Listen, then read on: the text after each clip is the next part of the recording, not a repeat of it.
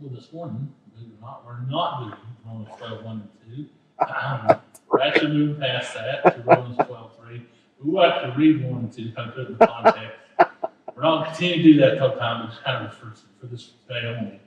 Just look at Romans 12, 3 and going on. You know, and as I said about Romans, I said before last week, the whole rest of this, this book, the whole rest of Romans, is that picture of worship. You know, it is because of the gospel, because of, of, of the, the power of God to salvation, because we're in Christ, we've been released, we've been saved from the power of sin, we are to worship. This, this, is, this is who we are, it's what we're called to do. We are to worship God. You know, we're, we're, we are to proclaim the excellencies of Christ. You know, I love 1 Peter 2 9. You are a chosen race, a royal priesthood, a holy nation, a people for his own possession. That, the reason God called us, that you may proclaim the excellencies of him who called you out of darkness into his marvelous light. This is the calling of God in our lives.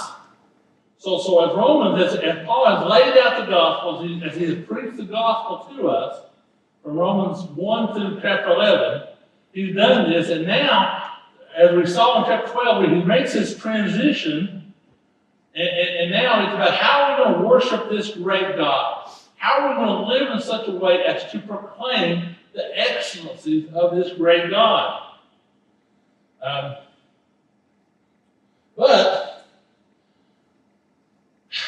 here we are, we're called to live as, as people set free from sin. But one of the problems we have is we're so often too busy looking at other people's lives, aren't we? We get, we get focused on other people's lives and not on ourselves. I have a friend who's reading a wonderful book about leadership. We were talking about it, and she's and she's enjoying this book greatly. She's talking about how good it is. But she said uh, she's having the hardest time getting through this book. Not because she doesn't enjoy it, not because it's not it's not meaningful to her, but the whole time she's reading it, she's saying, oh, "I really wish my boss could read this," or "I really wish somebody else could read this."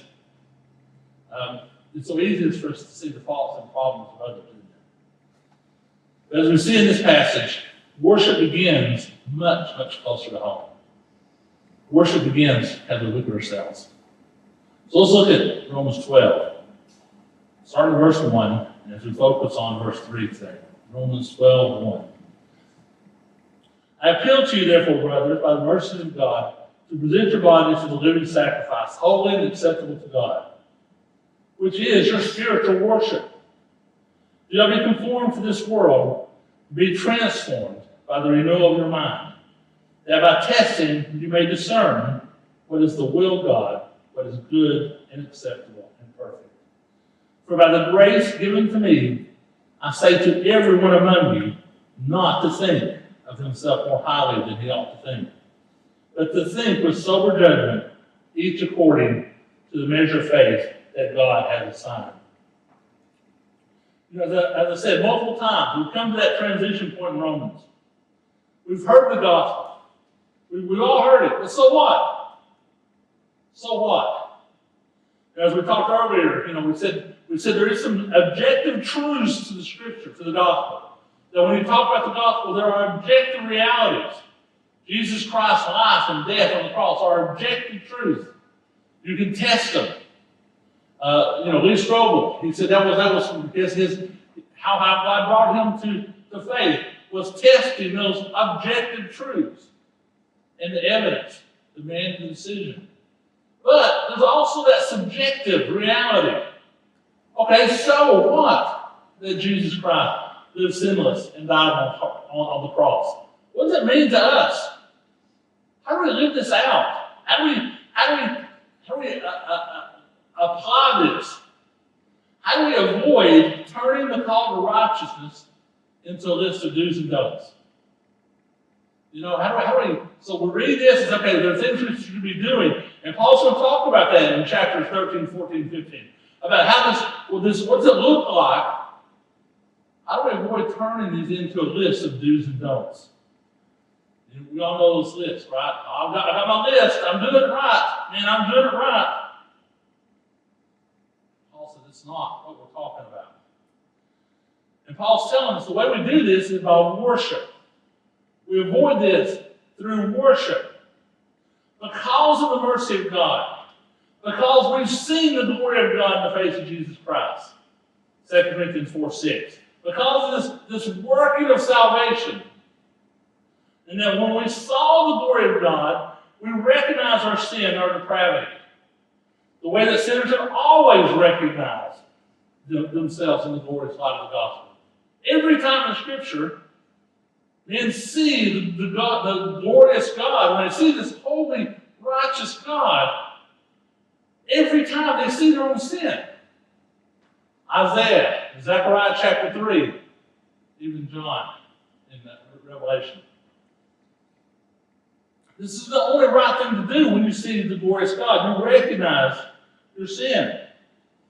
And, and, and the, the salvation response, when you see this, when you see your sin, and you see what God has provided, the grace that God has provided, that He doesn't destroy you as you deserve, but instead, He provides a burning coal, or He provides a cloak, as in Zechariah, or He provides forgiveness in Christ. The proper response is to present our bodies a living sacrifice. Here I am, send me, says Isaiah. Paul tells us that we present our bodies, that, that, that the way that we present our bodies as a living sacrifice, that this is our spiritual worship. And the way we do this is to transform our mind. The, the, the, the whole point of presenting our bodies is not to go out and first do. First thing is you have to start thinking differently. You have your mind has to be transformed. Not just conform, but transform. There has to be this, this change. Because oh, before Christ, you were futile in your thinking. It was useless, irrational, unreasonable. Your minds were futile. But our thinking must be transformed. And the way that our thinking is transformed is by beholding the glory of God. When we look and we see and we behold the glory of God, we are being transformed from one degree of glory to another. 2 Corinthians 3.18. And we all with unveiled faces, beholding the glory of God, are being transformed into the same image from one degree of glory to another. For this comes from the Lord who is the Spirit. So this is this working of God. This is this is this is what Paul said. This is this is what the gospel does for us. This is where we are. We're, we're at this point now in, in, in reading uh, Romans where we've seen the gospel, we've heard the gospel, we, we've seen our sin, we've seen our depravity, we've seen the mercy of God, the glory of God in the face of Jesus Christ, and now we're ready to worship God. Now we're ready to, to, to, to test and prove and reveal this, this, this perfect, acceptable goodwill of God. We're ready to live out this worshipful life because this is, this is the will of God. The will of God is that all men should worship Him. We know that. That's not a surprise. And now Paul takes this approach to, the, to worship, our response to the gospel, and, from, and it's been revealed in chapter 1 to 11, and he applies it. This is this application of our response to chapters 1 through 11. And the first thing that Paul wants to tell us is he wants us to know where it came from. Where does this call came from, come from that he's going to say? So Paul says, Paul says that, that for by the grace given to me, you know, I believe that Paul has given us an insight into inspiration. What does it mean that it's inspired word of God? He's saying by the grace given to me, that, that, that this working of grace, by that divine influence of God on my heart, I'm saying this. That, that we know, and that's what grace literally means. The word grace is not this generic getting something you don't deserve. It means this, this working of God, this God leaning into you, speaking to you, working in you, or as the Strong's Concordance says, that divine influence on your heart that's played out in your life. Said that, that I'm, I'm saying this to you that because of what God has done. I, I'm going to say this to you. And I think really this is seeing that, that definition of grace really uh, helps understand what Paul, what Paul's trying to get across here. It really changes the meaning. Paul's not saying by the gift of being an apostle or, or, or by the gift of being a, a, believer. No, by that grace, he's adding the backing of God. God is leading me to say this to you. This is not my ideal. This is God's idea for us and for, for our lives. Paul's saying that, that, that this is for everyone among us. I, I- say this to everyone. By the grace that is given to me, I'm going to say this to everyone among you. This, I mean, this is not, this is not the sort of message, message that we can say, I really wish that person had heard. I really wish that other person heard this. This is something that we all need to hear. Not that we would ever do that, right? We would never look at somebody else and say, man, that other person, they really need to hear this. We would never do that. You know, Paul saying that this is for everyone. And you know, I really had to stop and wonder about that. You know, isn't all of this for everyone? I mean, in all Romans for everyone? So why here? So why at this point in the, in the gospel, as he's reading this, for by the grace given to me, I say to everyone among you. Why is he trying to emphasize here that this is for every one of you? When he started out Romans saying, I'm writing to all the saints. But, but he said here, he said, he wanted to emphasize, this is for everyone among us. You know, it- it's not like we wouldn't believe that, well, Romans 12, 1 2, not for everyone. You know, this is, and I think so, Paul knows us. This is the place, this is the part that we would so quickly attribute to someone else. We would so quickly try to apply this to other people. That Paul wants us to add emphasis. This is for everyone. Don't, don't think, well, I don't need to hear this. By the grace given me, Paul says, every one of you need to hear this. Every one of you need to apply it. So what is it that we're to apply to everyone? What is it that God has, by God's grace, that Paul has led Paul to address? Paul says, every one of us need to not think more highly, think of ourselves more highly than we ought to think. So what are we supposed to do with this transformed mind? So here he is, he's talking about this transformed mind that we got. The first thing you do is look at your own life. Here you have it. He said, he said this, this transformed mind that we talked about, the renewed mind from Romans chapter 12, 2, the first thing you do with it is apply to you. Look right here. Before you start looking out around and, and, and looking at other things, look at yourself. Before you start saying, well, let me try to fix all the problems in the world, look at yourself first. Let's get it, let's get in the right order.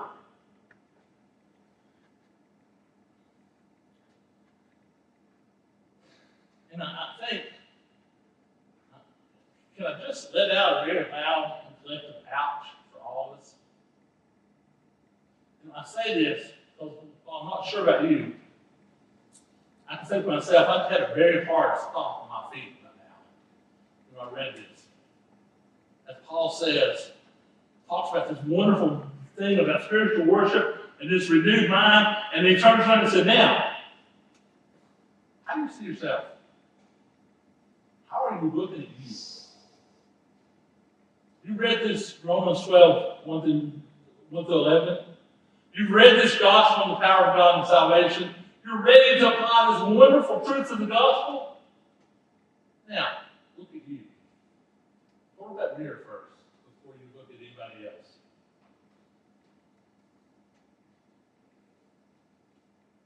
But it's a lot more fun looking at others.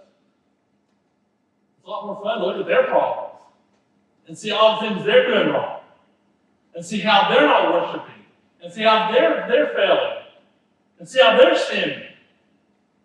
It's a lot more fun to look at the, problems around us, isn't it? Because, man, it's so easy to see. I'm just so amazed at the people that, oh, and hear about this great passage. You know, and that we've all, I, I'll be honest I've, I've known her for years, quoted for years. You know, the, the Romans 12, 1 and 2, that's one of the you learn right off. It just, until I really started looking at it, first time I realized that the first place that Paul applies it is to me.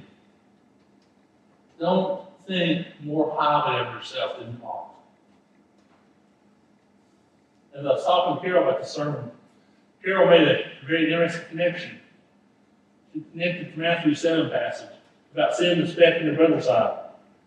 Paul says, before you start looking for specks, you better start looking for logs.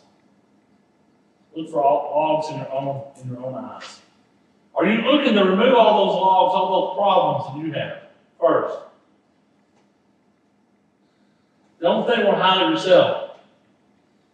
He says, For by the grace given to me, I say to everyone among you, not to think of himself more highly than he ought to think, but to think with sober, with sober judgment. We're not to be prideful. We're not to look at ourselves with pride, but we're to have sober judgment. We're to see ourselves clearly. Sober judgment, this right vision, not distorted by anything else. You know, as I said before, I believe that we in the church have allowed the, the, the world to redefine our words so often in such a way that they're unrecognizable and even somewhat unrelatable to the scripture. The world has taken words that we think we know what they mean and, and have so twisted them that when we bring them back to the scripture, they mean something totally different. You know, the, as we, one of the first words we talk about is love, you know, as we said. You know, the, word, the world has taken the word love, that, that what, what God meant, and, and we take it to mean something pleasing to me. That when I say I love you, what I'm really saying is you bring me pleasure. You make me happy. And that's the reason why we can use the same word for pizza as we do for a person. I love pizza. That means I enjoy its taste. And unfortunately, I mean, a lot of the same thing when, I, when, when, uh, when a boy and girl says, I love you, we mean the same word. But in Scripture, the word love meant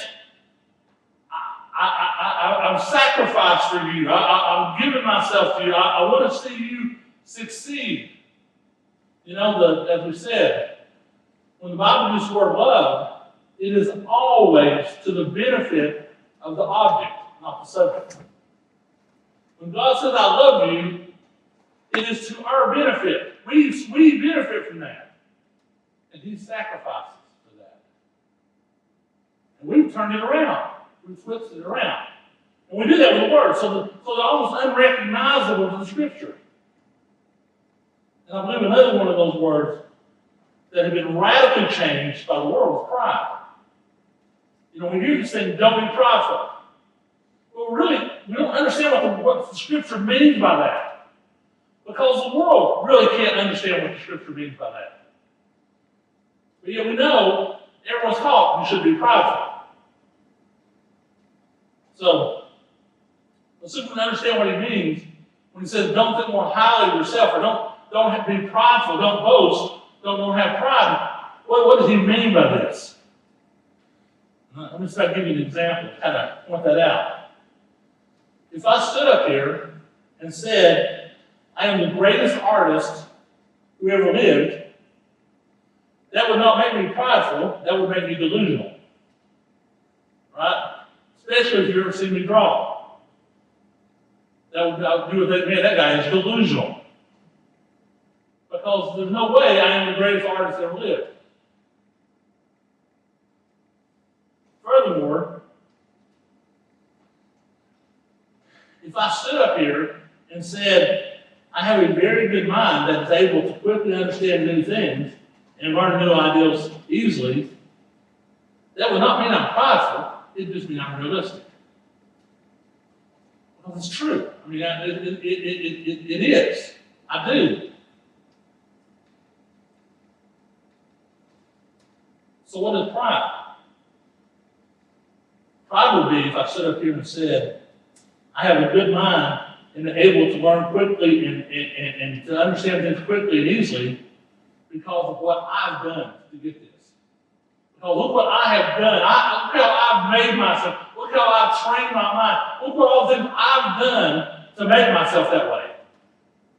That would be pride. As opposed to saying, God is so good to me. Look what God has done in me. You know, to, to, for, for Matt to say, well, you know, I, I, I, I'm okay at construction. That's delusional. That's a lie. He's not. He's good at it. But not because of what Matt's done, but what God's done. So don't belittle the gifts that God has done. That's wrong. That, that, that, that's, and so we take and we say, well, the opposite of pride is humility. No, the opposite of pride is faith. It's believing that God has done this. Know, recognizing what God has done. So Paul said, look at yourself, take sober judgment. What is the work that God has done in you? And recognize what God has done. Don't belittle it. Don't ignore it. Pride in believing whatever I have or am came from me and not God.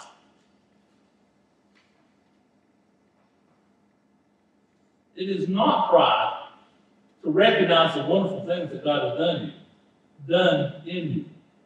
To recognize the wonderful workings of God in your life. Look at yourself with sober judgment. You know, we, I see it all the time. You know, we're, and I tell the kids, you know, we kids that are they're good basketball players. And you're asking, you good basketball? Uh, I, I'm okay. No, you're a good basketball player. Admit it. Just don't take credit for it. Recognize what God has done. You know? You didn't do it. Well, I worked hard. Okay, maybe, but who gave you the strength, the opportunity, the tough coaching? Who did all these things in your life to get you there? You didn't do it. You didn't grow the food that you ate to give you strength, did you? You know, you didn't. You didn't do all. You didn't. You didn't create the game of basketball for you to. to no, God did all these things. Recognize it. That's what God has done. Faith is believing what it is that God provides and creates in us. So don't think more highly of yourself than you ought to. Doesn't mean, well, then I should see myself as low and nothing. No. It's recognize what God's done. Whatever gifts God has worked in you. Well, if you have the gift of encouragement, acknowledge it by God's grace. If you have the gift of administration, acknowledge it by God's grace. Whatever it is. Use sober judgment. So we're to look at ourselves with sober judgment, assessing our strengths and gifts so that we can prove or reveal the good and acceptable and perfect will of God. We do this according to the measure of faith that God, has, God has assigned. It's not random. God is giving to all his children the measure of faith that he has assigned. He is looking at all of us and giving all of us a measure of faith that he has He's chosen. It is not the same.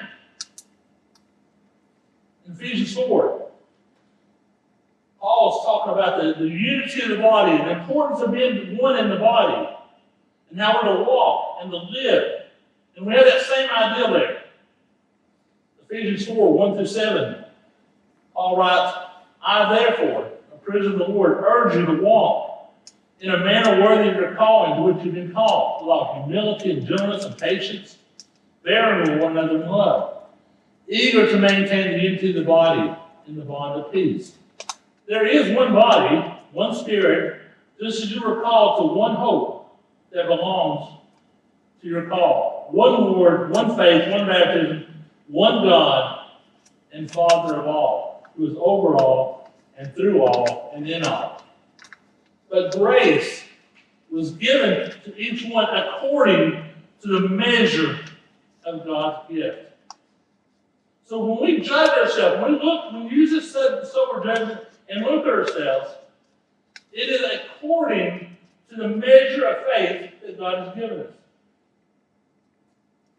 We're to look at ourselves and say, what is it that God has given us that measure of faith? Not by comparing ourselves to others. Not by looking at others and saying, man, I wish I had the faith they had. I wish I could do things that they could do. The problem with that is it's a lack of faith. We really trust God to create what He wants us to be. How many times have we said, I wish I could be more like that person? I wish I had the faith of that person. I wish I, wish I, I just see them and I just see that and I, just, I wish I could be like them. Or, or worse yet, I'm just a failure because I, don't have the faith of whoever that person is.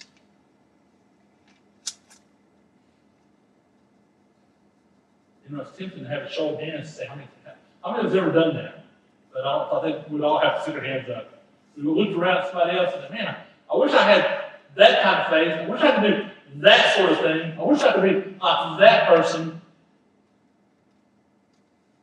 Instead of recognizing, you know what? God gives each one a measure of faith according to what He has assigned. We trust Him? We trust Him? Or do we automatically look and say, man, I, I, I should do more?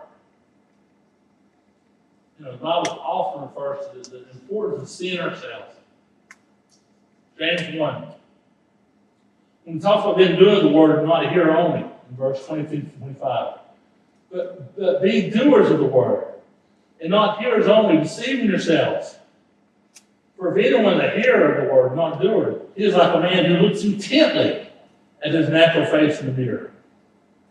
For he looks at himself and goes away once, forgetting what he, what he looks like, what he was like. But the one who looks in the perfect law, the law of liberty, the gospel, and perseveres, being no hearer who forgets, but a doer who acts, who is blessed in his doing.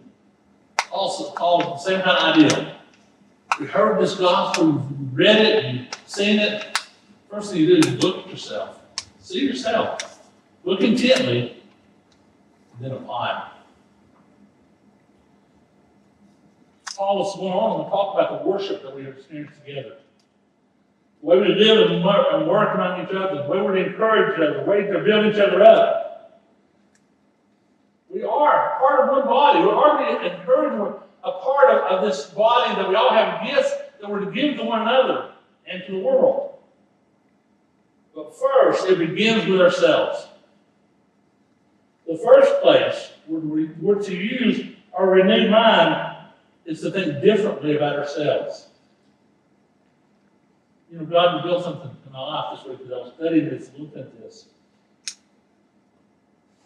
You know, I'm often, and I, I would say many of you have too, have looked at someone who's fallen into sin and, and, and struggling with sin. And, and have of you ever used that phrase, there by the grace of God go I? You ever used that? I, I, I say it often, and it's true. It's, it's, this, this is good. Never by the grace of God go I. When I see someone in that sin, um, and, and, I mean, the only difference between me and that person is God's grace. He's the one who keeps me from falling that way, and it's true. Um, and that's not a sin. But, well, what this, what this, what God has shown me in this study is I need more and more to recognize that the opposite is also true. And I need to confess it as well. Not only there by the grace of God go I, but here, but here by the grace of God I am. Where you are right now, in your walk and in your and in your and in your struggles and in your in your difficulties and in your faith and faithlessness and all these things. It's also about God's grace. It's also about God's grace. You see, it is God who has gifted me and you and has made us and led us this point. We're here by God's grace, by the measure of faith that He has assigned to us. And I need to see that with sober judgment. And to give myself to others for His glory. And this is worship. And by that, I'm going to prove and reveal what is that good or useful. And what is that, that acceptable or well pleasing. What is that perfect? That that brings about completion, will God. It begins first by looking at ourselves. Because I think a lot of times that's the hardest for us, isn't it? It's so much easier for us to look at others. Look around and see their sin and see their, their, their, their struggles. Or see my sin and say, oh, I wish I was more like that person or this person. Instead of saying, you know what, God's grace, this is who I am. And God, you can use even me.